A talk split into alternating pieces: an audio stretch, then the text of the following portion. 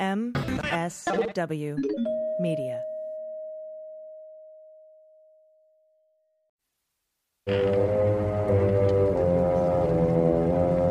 Oh, God, look what just creeped in. Well, well, well. Looks like somebody forgot there's a rule against alcoholic beverages. In fraternities on probation. Tool. I didn't get that, son. What was that? I said, uh, what a shame that a few bad apples have to spoil a good time for everyone by breaking the rules. Put a sock in it, boy. Or else you'll be out of here like shit through a goose.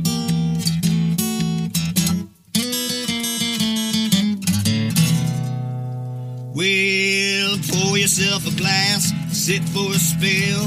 It's time to have some fun. Do a little thinking, some picking and a drinking. But this is what we're drinking with Dan Dunn.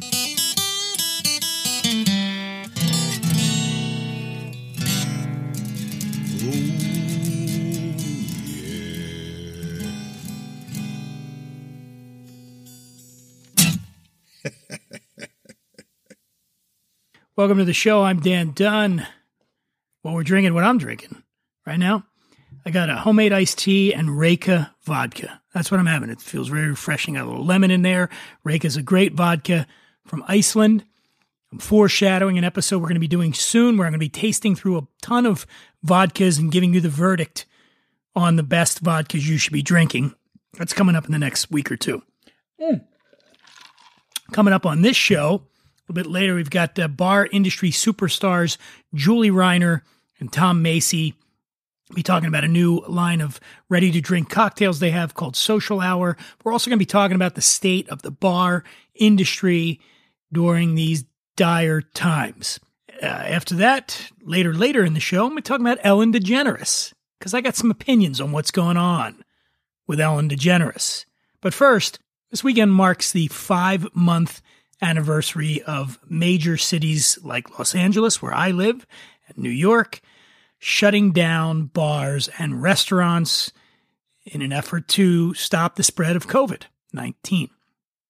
This pandemic has hit virtually every area of the national workplace, and it's hit it hard. I know many of you out there have been affected. But since the focus of this show is the adult beverage industry, I want to take a look at how this is affecting those folks, people that work in the booze biz. As you know, the CARES Act money that was uh, Congress gave to people who are out of work has that act has, ended. Money ran out. And a lot of that CARES money was going to people who work in the, you know, bartenders and waiters and waitresses and and all those folks. So they lost that $600 lifeline that they were getting every week. But I wanted to find out, you know, how people were feeling. So I went to the place where no one's really afraid to share how they're feeling, and that's Facebook. I've got about 5,000 friends on Facebook, and about half of them work in the booze industry. To try and gain some insight on what's going on with these folks, I just kind of went on and scrolled through, did a little surfing on Facebook. One of the posts I came across was from a, a buddy of mine named Sother Teague, who's one of the best known barmen in America. He hosts a show called The Speakeasy. He's the author of the books I'm Just Here for the Drinks and Drinks with Friends, and he's also a partner in a couple of New York City bars. And he just posted something that really struck a chord with me and probably a lot of people in the industry. He said, Welp, the government is not coming to save the hospitality industry, even though it's estimated that 85% of all sole proprietorships will shutter by January. I don't know where Sother's getting that info, but that's what he put, and, and it doesn't sound unreasonable.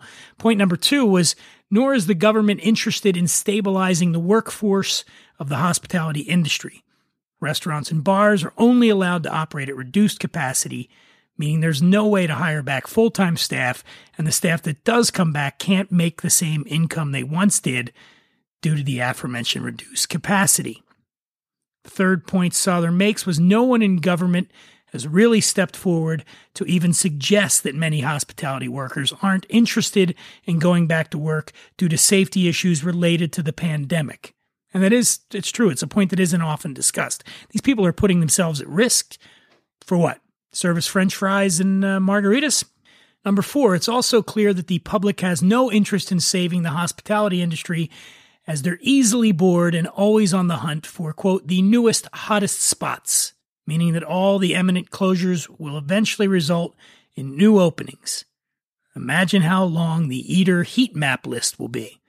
However, this is short sighted as everything that opens for the next few years will be chain or cookie cutter establishments. Again, that's Sother Teague's point. I don't necessarily know that I agree with all the points he's making there, but I'd love to hear from you guys uh, at the Imbiber. Chime in on Twitter and Instagram. Let me know what you think.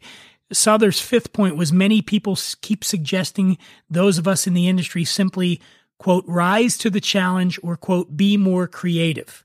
Well, the rules and regulations that we're currently saddled with leave little room for more creativity, and this isn't a challenge, it's a hardship. Further, the limited outdoor seating model plus required food service dictates that my place is operating with four times the normal labor, but taking in less than a quarter normal revenue. Not to mention the cost of building and furnishing patio will likely be not be recuperated before it's too cold to serve outdoors. And that is a great point he's making. It's not long from now they're not going to be able to serve outside in many, many locations in the United States. In Los Angeles, they'll be able to, but most other places, they will not. It's unsustainable. Sother Teague's six point, and this is him talking. Personally, I'm just exhausted. I've basically not rested since March 15th trying to solve these problems and has worn me down physically, mentally, and emotionally. Seven, I'm a fool if I think I'll not be among the aforementioned 85% that go out of business. I've already permanently shuttered two locations, so I'm looking for ways out. And his number eight point was, or is, it was fun while it lasted. That's Sother Teague, and, and a lot to think about there, a lot to chew on there. Uh, ultimately, I think I come away from that post feeling sad for him and for all the people that work with him and for all the people that enjoyed going to his bars and all the other bars out there.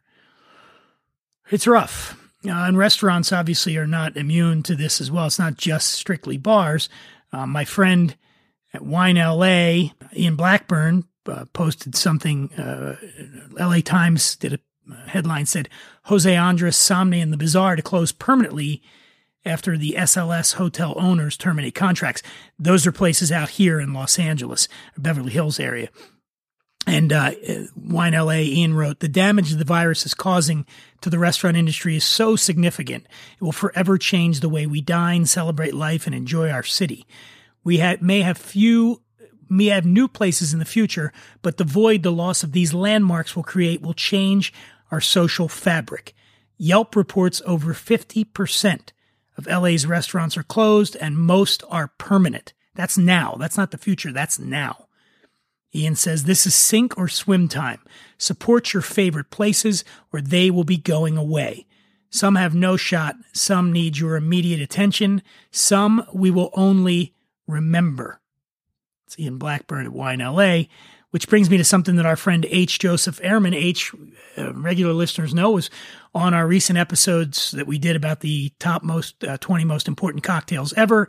H participated in that. He posted something, and this is a, a viral video that's going around with Morgan Freeman talking about saving the restaurant industry, and I'd like to play that for you right now. Neighborhood restaurants are the lifeblood of our communities. They are where we come together and make lifelong memories. And right now, they are facing extinction. The COVID 19 crisis threatens to permanently close 85% of independent restaurants. 16 million people risk losing their jobs, disproportionately impacting people of color and single mothers. They are our friends, our neighbors, our farmers, our bartenders, our family. One in four people who lost their jobs during the pandemic were restaurant workers. Without your help, our favorite places to eat will be gone forever. Tell Congress to pass the Restaurants Act now. Visit saverestaurants.com. Do it. Do everything you can. I understand it's a struggle for everybody out there, not just the service industry. But think about your favorite bars. Think about your favorite cocktails, your favorite people who work in bars and restaurants. We got to do something because I don't know what the world will look like if 85% of the places that I love go out of business. I, what kind of world is that? I need some more of this vodka and iced tea. Um, maybe it's time to just jump into our interview. That's a good idea, right? Is that a good idea? Is that a good idea? I'm like Danny Downer today, aren't I? I'm sorry. Let's go to the interview, shall we? Joining me now, two luminaries from the New York cocktail scene. Uh, they're two of the owners of the famed Brooklyn bars, Clover Club and Leyenda. Leyenda, Leyenda, Leyenda. I always, you know, I I pride myself on my ability to mispronounce even the simplest of words here on what we're drinking. But please welcome to the show the proprietors of the just launched line of canned cocktails called Social Hour, Julie Reiner and Tom Macy. Hi. Hello. Thanks for joining us on the show. I, am recording. I'm in California. I'm recording this. It's a little early out here, so I, I, apologize that I'm not drinking the social hour right now. But I did drink it the other day over the weekend. You guys were kind enough to send me some, and it's delicious. And I and I mean that because I don't pull any punches normally about about. There are a lot of shit canned cocktails out there, a lot of shit bottle cocktails out there, including a lot of my not a lot. Several of my friends have made, you know, uh, pre-made cocktails and sent them to me and said, "What do you think?" And I go, "How about those Phillies?" Yeah, yeah, no. Uh, yeah but you, but yours is good. Yours is good, and so uh, it, I guess Tom, it came about because of your quest to find the perfect gin and tonic. So tell us a little bit about that. Yeah, um, it was like you know seven years ago now or something. Um, I mean, I've I've uh, really gravitated towards uh, classic recipes and perfecting them and like breaking them down to like every element and trying to just make the perfect version of it. Um, and the gin and tonic is one of my favorite drinks. Um, and, uh, you know, I, I will make them at home for my wife and I, and, you know, I'll put the gin in the freezer and I'll have the small bottles of tonic so that they're perfectly carbonated and I'll measure the ratio of the gin and the tonic. And I was like controlling all these elements and just realizing that to make a really great gin and, and then the first sip or two or three are really the ones that are like the really good ones. And I was just sort of, you know, going through all that effort, realizing like, you know, why can't I get a gin and tonic, you know, in a bottle or a can? Like you, you, all the, both of them are shelf stable. I buy them both at the store. Why don't they exist? And then it was basically like, why doesn't this exist? It seems like a no brainer. And that just uh, pulling on that thread led me down this whole rabbit hole, which we are just now coming out the other side. But to back it back it up a little bit, when you say your quest for the perfect gin and tonic, did you find that you were having a lot of bad gin and tonics, and what makes a bad gin and tonic? Well, I mean, I think we all that's that, that's the thing that's really funny about gin and tonics is because you think of it as like the epitome of a simple drink, um, but I think those of us who enjoy gin and tonics all know the you know crushing disappointment of a poorly made one. I mean, it, the the ice will be really wet; it'll get watered down right away. Tonic from a gun is really poorly carbonated. Uh, sometimes they're really heavy on the gin. I mean, it's uh, it can go wrong in a lot of different ways. And you know, when I started messing around with, uh, I started learning about how to carbonate things um, from scratch. I could I realized I could make a better gin and tonic in a bottle than I could in a bar because I could micromanage all those elements. So Julie, where do you come in on this now? Did you were you involved at all in Tom's quest or did Tom just come to you in, with the idea or Yeah, well, so Tom Tom has been working at Clover Club for nearly the entire time that we've been open. like, like he came in like six months after we opened. He started as a barback, then became a bartender, then became the head bartender, and then became a partner. Um, and he's always just been. He has a real entrepreneurial spirit, and uh, you know, and and he started talking to me about this idea, and I was like, "It's a great idea. Let's you know and I just supported him in, in the quest for this. Go for yeah, and and then when he, you know, we, we start he he reached out and we started playing around with these things and started creating some. And so I came in and the like I would sit down with Tom and taste all of these various samples and be like, well, this one's too tart, this one's too strong, this, you know, and we. But, but, but Julie, but Julie, what do you know about cocktails? Come on. and that's what. And I wanted to back you up a second there because you did mention Clover Club and how long Tom's been there. Can you talk a little bit about? Eh, you know, I want you to brag, but Clover, the Clover Club, and and and where you know its importance in the New York cocktail scene when it came around, and also you know your your other experiences in in the New York bar scene, Flatiron Lounge, which we're gonna I do want to talk about that in a little bit, but talk a little bit about Clover Club and and you know its in, its importance to the New York cocktail scene. Yeah, I mean, Clover Club has been open. We just celebrated our 12th anniversary, um, and it really was uh, one of the very first like high end cocktail bars in Brooklyn. Uh, I moved to Brooklyn. And I realized that there was nothing really like that, and I sought out to open something, uh, you know, a nice, comfortable cocktail bar with really great food that um, would, you know, be a neighborhood joint, but still uh, a world renowned cocktail bar, and and that's exactly what we did.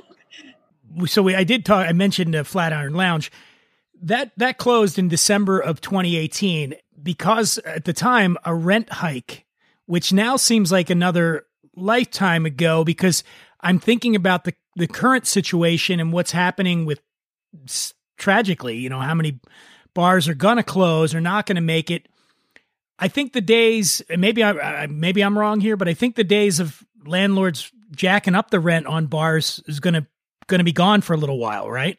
Absolutely, yeah. I mean, yeah, Flatiron Lounge uh, opened in 2003, and we had you know a very long run there. But yeah, they I think when we moved in, the rent was eight thousand and change, you know, and then they wanted thirty thirty five thousand dollars a month for the Flatiron space. And I was, it's a cocktail bar. It didn't even serve any food. So it was just, this business model no longer works, you know, which forced us to close uh, Flatiron um, in 2018, and then the Pegu Club, which I also was a partner in, we uh, we just closed due to COVID because there was no way that we were going to be able to survive it and that and and now you you also mentioned that not serving food. That is a big issue going on right now. In fact uh, i know there's a there's a, uh, a, change.org petition uh, circulating uh, called seating not eating. They want to so basically what happened was back in mid-july governor cuomo issued executive order 202 dash or uh, point uh, dot five two which said that they have to have food with their alcoholic beverages. And, and I believe this was a response to some places that had go- videos that had gone viral. White Horse Tavern, I think, was one of them where there was. Yep. You know, everything's on video now, and they could see people out. They're flouting the rules. There's no social distancing. They're not wearing masks. So the reaction was simply shut it down. But that's going to be untenable, I think, for a lot of a lot of people in New York. Correct? A lot of bars in New York, right? Yeah, I mean, basically, when when uh, when they first started allowing us to have outdoor seating, which has been great, you know, I mean, we at least are able to have some tables outside uh, you know, you could serve somebody a cocktail to go, or they could sit down at a table. And yeah, and their answer, you know, to what was going on in the East Village and places like in the White Horse Tavern, these are all neighborhoods that have a ton of bars. You know, St. Mark's, it's all bars and restaurants. So of course, if there's a bunch of people going to each individual place, too many people. You know, uh, and Cuomo saw it and just said, okay, you have to order food with your drinks, which basically cuts out a ton of places that don't serve any food. You know, if you're a cocktail bar that is no food, then you're kind of a shit out of luck, you know? So do you believe that's just arbitrarily single? It's a way to sort of limit how many people are going to go out in general at the expense of cocktail bars? Because I'm quite frankly not seeing – how bringing food into the equation somehow limits the spread of COVID? Is it like the French fries are going to catch the COVID instead, or?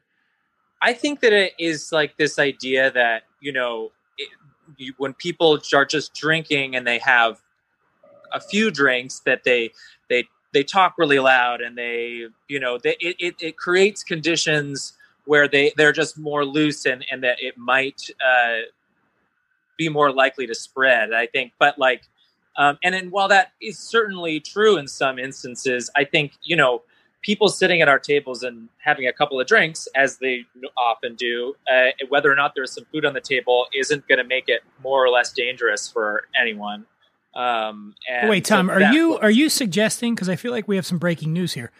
Are you suggesting when people get drunk they they act like assholes?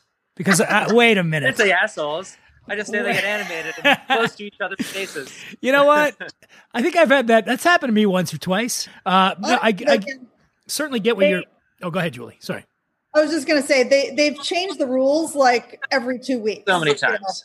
It's like we can't even keep up anymore. Now we're like, okay, so if they sit down, they can. There are even things that don't count as a meal. Like they can't sit down and order just the olives on our menu, but they can sit down and order the deviled eggs because it's protein. You know, I mean, Yeah, it's it's tough, and and you know I I'm out here in L.A. and I've got t- you know a bunch of friends in the industry as well, and you know one of the things that I've I've found really really must create a tremendous amount of anxiety is you know we like you guys we opened back up but then there was a spike and it was like all right now there's talk they're going to shut it back down. And i remember sitting at a friend of mine's bar and they you know outside they had the outside seating and all that which was barely keeping them afloat. And he said to me straight up he said man if they close us down again we're we're done. Like we're not going to make it. And you know and i know 20 people that work there and it's it's very uh disheartening. And i and i realize that people in in industries across the board are going through this but finding that balance between doing it safely and doing it smartly because just these blanket sort of edicts of no you're shut down this it, it doesn't work i but i understand that it's from a bureaucratic level it's got to be extremely hard they can't do it on a case by case basis certainly Right. And that's the thing is that some bars it maybe is a good idea, but others it you know, for us it just makes it more difficult. And I think everything was fine before. Um yeah, it's not you can't it's hard to make blanket uh policy like that and make it effective for everyone, you know? yeah. the good yeah, news is coming in wanting to order a to-go cocktail, and I'm like, well, you have to order the hummus and chips if you have a cocktail. So now their to-go cocktail, which it's a $13 cocktail, but now you have to buy a $5 hummus and chips in order to be able to buy the cocktail. And then we're arguing with people. It just is like, I'm like, is it even worth it? You know? Well, speaking of cocktails, the good news is if you don't want to go out, you can you can bring them in. And that's what you guys have done now with Social Hour. Uh, Social Hour is a, the name Tom's I'm going to just say it's right. Tom's family, I guess you called happy hour social hour. Is that what it was, It Tom? was cocktail hour. Cocktail hour. like- so, yeah. Yeah, it's like sort of you know my grandparents would do that very like '50s thing where like from whatever six to seven or five thirty to six thirty they would have cocktails and snacks, and it was very much like cocktail hour and then dinner time. You know, it was very regimented. You know, every day or something like that.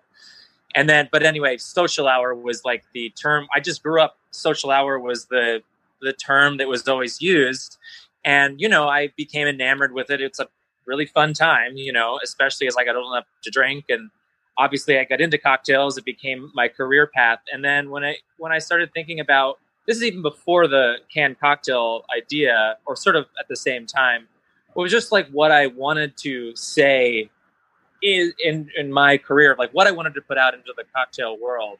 I realized that social hour kind of uh, crystallized what cocktails meant to me, which is about the there, there's something celebratory about them that really brings people together, and it's magic, you know. Um, so it, I just really love the idea of taking, the, uh, changing the word from cocktail to social because it's really about the time that you, the quality time you spend with people more than it is about the drinks. Well, and you know, while I was sitting home alone in quarantine drinking mine, uh, I can tell you. I was like, I know it's cheesy, but no, it's uh, you know. Here's the thing: they got you got three. You got a gin and tonic. You got a straight rye whiskey mule and a Pacific spritz. Uh, you're getting so for the gin and tonic, you're getting the, Navy strength gin from our friends at New York Distilling Company, and you're blending that with tonic water made exclusively for this drink. Uh, and and it really is. I'm gonna I'm gonna say it, Tom. I think you found the perfect gin and tonic here. And then the uh, the the straight rye whiskey mule, same thing. You're using their their ragtime rye from New York Distilling Company, a uh, citrus forward ginger beer in that, and you can drink it right from the can, which is what I did, or you could put it over ice with some lemon or lime. And then you finally got the Pacific Spritz. And who doesn't love a mm-hmm. spritz, right, Julie? Exactly. We had to get one in there. it's one of my Yeah. go-tos. And this is brand new. These are this is hot off the presses, right? Just came out this week. Yes. Yep. Yeah. Yeah. Now, where can people go to get it? And, and and it's just available in the in the tri-state area back there on the East Coast, right? Hmm Yeah, it's New York and New Jersey. I mean, yeah, no, we're like it's literally all happening like all around us at this. You know, we're uh, we're just starting to introduce and make introductions to retailers. Um, we've gotten a lot of interest just sort of through social media and stuff, but it's hard. You can't uh, go around anymore and sort of say, "Hey, do you want to try this?" You kind of have you have to set up appointments, and you can't just walk into places. So it's taking you know it's a little more uh, involved, I think, that it would have been five months ago or so. But one thing that's really exciting um, in terms of broader access uh, is that in a, about a week, um, we are going to have the ability uh, to offer delivery in Manhattan and Brooklyn uh, throughout um, through our website. People can order, and then you can also, and then in New York, uh, you'll be able to be shipped to anywhere in New York State. And what's the Um, website? SocialHourCocktails.com. No way. Where'd you come up with that name? Very clever. That was a a- lot of that time on Tom's hands. There. Um, I let me. I just want to and and uh, really, I if you're back there in New York, New Jersey, and you can get your hand and you can you want to have a drink, I, I highly recommend it. It's delicious. About was about twenty bucks for a four pack. Yep. Twenty bucks for a four pack. That's a steal. If you were drinking at the Clover Club, it's not twenty bucks for a four pack. I'm going to tell you that right now. Totally. But I, but along those lines with drinking at bars, uh, you know, I, let's start with you, Julie. Where do you where do you see this going? Like, I mean, ev- you know, this is going to end, right? We all believe that there's gonna there is going to be a vaccine at some point. There is going to be a light at the end of this long dark tunnel we're in. But what what do you see as someone who has been so instrumental in shaping the cocktail scene in New York? What do you uh, where do you see it going? Well, I mean, like you said, you know, we're all sort of just holding out for a vaccine because unless until people can safely be together, uh, bars will never be the same. You know, um, bars are about conviviality. They're about groups of people you know, being around each other, shaking hands, giving hugs, and those are all the things that cannot happen. So, um, and I think that the the way that we do business is definitely going to change. Um, we're going to have to think outside the box and just try to make it make it through this uh, to the other side, and then edit our business models. Um, but you know, it's New York in New York City. I mean, and everywhere else. Like people like to get out. They like to meet friends. They like to have delicious drinks, and um, I'm hopeful that we'll be there. We can get there again. Amen to that. Folks, I've never admitted this on the show before, but I'm a guy. Yeah, it's true. And as a guy, I'm here to tell you that so much of our identity is wrapped up in our hair. That's why when we get into our 20s and 30s and start noticing the first signs of hair loss, it definitely feels like panic time. Because let's face it, no guy is ever ready to go bald. Thankfully, now there's Keeps, the simple and easy way to keep your hair. You used to have to go to the doctor's office for your hair loss prescription. Now, thanks to Keeps, you can visit a doctor online and get hair loss medication delivered right to your home. They make it easy and deliver your medication every three months, so you can say goodbye to pharmacy checkout lines and awkward doctor visits. Keeps treatments typically take between four to six months to see results, so it's important to act fast. The sooner you start using Keeps, the more hair you'll save. Treatments start at just $10 per month. Plus, for a limited time, you can get your first month free. That's right, free. How? Well, if you're ready to take action prevent hair loss, go to keeps.com slash drinking. That's K E E P S dot com slash drinking to receive your first month of treatment for free. Take care of your hair, and your hair will take care of you. Hey, this is best-selling author Joel Stein, and you're listening to average selling author Dan Dunn. My uh, news feed on social media has been inundated of late with articles aimed at taking down Ellen DeGeneres. Yes, Ellen DeGeneres. Ellen. She's dancing. She's happy. She's giving away things. They want to take her down. I don't know Ellen. I've never met her. I have no idea whether the workplace environment on her show is toxic or not. But what I do find alarming, chilling even, is that among all these stories I've seen, which collectively are almost certain to spell the end of the show she created, and a lot of people are going to lose their jobs because of that. Not a single Ellen employee, current or former, has actually gone on record with a complaint. Every grievance that I've seen reported has been attributed to anonymous sources. Did some of these things actually happen? Maybe, probably even. It's fucking Hollywood. Every show has at least a handful of assholes in position of power, right? It's the nature of the beast out here. But whether or not working on the Ellen show sucks, or she's the aloof, phony bitch they're making her out to be, is not the issue. The issue is how does one defend oneself from a mob of faceless accusers? Put it more succinctly, what do you do when they come for you? When you really don't know who they are or what's motivating them to come at you? Oh, it's worth pointing out that one of the anonymous employees' complaints about working on the Ellen show was that someone there once said, used the term spirit animal. That's offensive to indigenous people. Really? Come on. So I actually posted something about this on my Facebook. I wanted to solicit some some comments and I got some interesting stuff. And since we're, you know, we're doing the social media thing today on the show, some some uh, samplings of the comments. One guy says a former employee started a Twitter thread about the abusive environment on the show and other former employees chimed in. So that's incorrect about them being anonymous. It is not incorrect. Person, I won't say who it is, who made that comment, there were no names. They're saying things, but they're not, attaching their names to the accusation. Another guy said, So you're suggesting there's a conspiracy to take down the blameless Ellen. Who's behind it? I don't know. My friend Phil said, De individuation. Anonymity can be vital to get inequities and discrimination investigated in the first place, but the cycle has sped up so that now there are no investigations.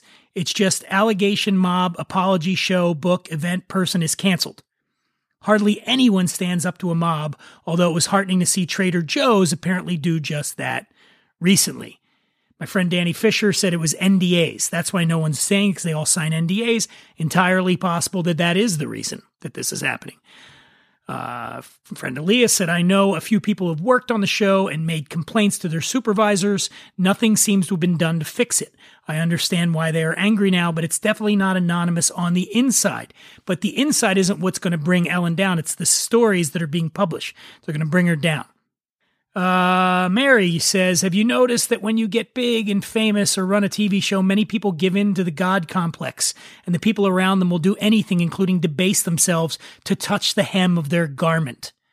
From Fox News to Ellen or name a rock star movie star, don't have to have political leanings to be infected by the jerkitude bug and feel like it gives you the right to do whatever you want to do to anybody. Many people take quite a bit of abuse before they complain because not to blame victims, they are complicit and that they have the desire to reach that fame or fortune as well. It takes a certain moment or synergy for people to resist or speak out and fight back. Then, like I just said, the victims get blamed for wanting a piece of the garment. Hmm, interesting point. Jennifer says, Unfortunately, in this country, I feel like we love nothing more than to build people up so we can later tear them down. You think? I don't know what her work environment is like, Jennifer continues, but I have seen her put a lot of positivity in the world and help many in need. Rebecca says, I actually know a former employee and have several friends of friends who confirm the toxicity. I totally hear your point about the challenge of defending yourself against anonymous accusations, but I have seen and heard too many stories of people coming forward in this industry, and others I'm sure, and having it affect their career. And when you're speaking out against this powerful person and juggernaut of a show, the money and the company stands to lose, it goes away. I think their fears are justified. Another person chimes in and said, Who cares? America is in a constitutional crisis. Fight the powers that be. Well, I care, man, because I'm trying to fill up some space on this show. Then, buddy of mine named Michael, he's talking about the story written about Ellen. He says in the third paragraph, it says that they have 11 sources that have worked for the show. Of course, they're remaining anonymous. You risk either losing your job if it's current or being blackballed in the industry. Journalism, even BuzzFeed, relies on sources that need to remain anonymous. Otherwise, no one would ever report anything. Do you really need to know that it was Joe Smith? Or is it just enough to know that they are legitimate, relevant sources? Michael asks. Well, since you asked, let's say you're famous, Michael, or more famous than you already are, and you and I have some unpleasant work related interactions that lead me to the conclusion that you're an asshole. Now, you may not be an asshole in the eyes of a host of other people who've worked with you, but in my opinion, and say the opinions of a few others, you're an asshole. So I'm out having drinks with a friend at BuzzFeed News, and after a few martinis, I decide to let loose about what an asshole you are. My BuzzFeed reporter friend asks if it's okay to quote me because, you know, taking a big star like you, Michael, to task is a hell of a scoop. So I agree to let my BuzzFeed friend print all the nasty things I have to say about you, but on the condition that he quotes me anonymously because, as many people have pointed out, I have legitimate fears of harming my career. My friend asks if there anyone else who can back me up, and I steer him in the direction of some other folks I know who think you're an asshole. And they all confirm that you are indeed an asshole in their view. But none of them will agree to go on the record either with that charge. All the aspersions cast your way have been done so by nameless people who think you're an asshole. BuzzFeed runs the story, and now millions of people think you're an asshole too. And a host of other outlets pick up this story. Now, none of those outlets do any additional investigation because they don't have any money to hire actual journalists. They just reprint some form of that original, anonymously sourced story that is likely to torpedo your career. As the story picks up steam, some folks you may have even heard of join the Michael is an asshole chorus on social media because hey, now those Z listers are trending because they had the guts to say, yeah, you're you're no cool, you're not good, you're no good, Michael. Again, you may very well be a genuine grade A asshole who deserves to have his career ruined for all to see. But I ask you, do you think it's fair for you to be accused, tried, and convicted in the court of public opinion without a single accuser ever having to stand up and be counted? Does that sound like justice to you? That's going to do it for this episode of What We're Drinking. I thank you for joining in. I invite you to follow me at The Imbiber on Twitter and Instagram. Give me some comments. Give me whatever you got. I'm ready. I'm ready for it.